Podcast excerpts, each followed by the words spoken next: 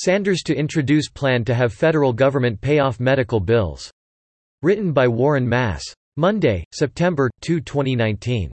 After a woman at an August 30 town hall in Florence, South Carolina, asked Senator and presidential candidate Bernie Sanders IVT, is there anything in your healthcare plan that would actually work for people that are drowning right now for their medical debt, he replied. We're looking at that right now. In another piece of legislation that we're going to be offering we will eliminate medical debt in this country. I mean, just stop and think for a second. Why should people be placed in financial duress? For what crime did you commit? You got a serious illness? That is not what this country should be about. While speaking with reporters following the town hall, Sanders said, in the midst of a dysfunctional healthcare system, what we have got to do is say that you cannot go bankrupt. You cannot end up in financial distress, because you're terribly sick. That's cruel, and that is something we've got to end.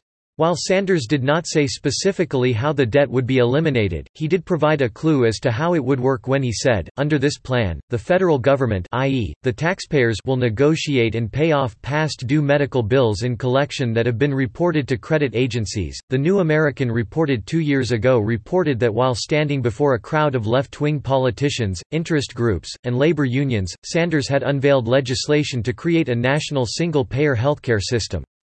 Today, we begin the long and difficult struggle to end the international embarrassment of the United States being the only major country on earth not to guarantee health care to all its people, the self-described socialist senator said.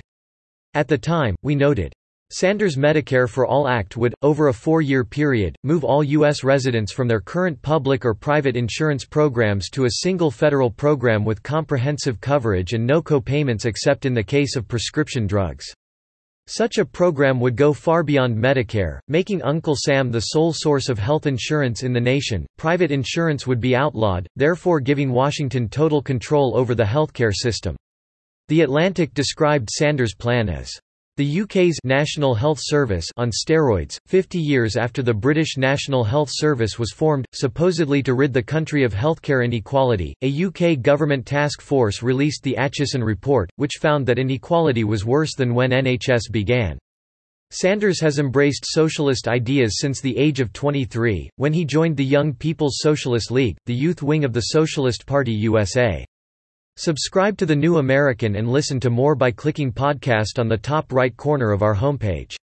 Also, please consider donating to help us push out more content for you, our listeners.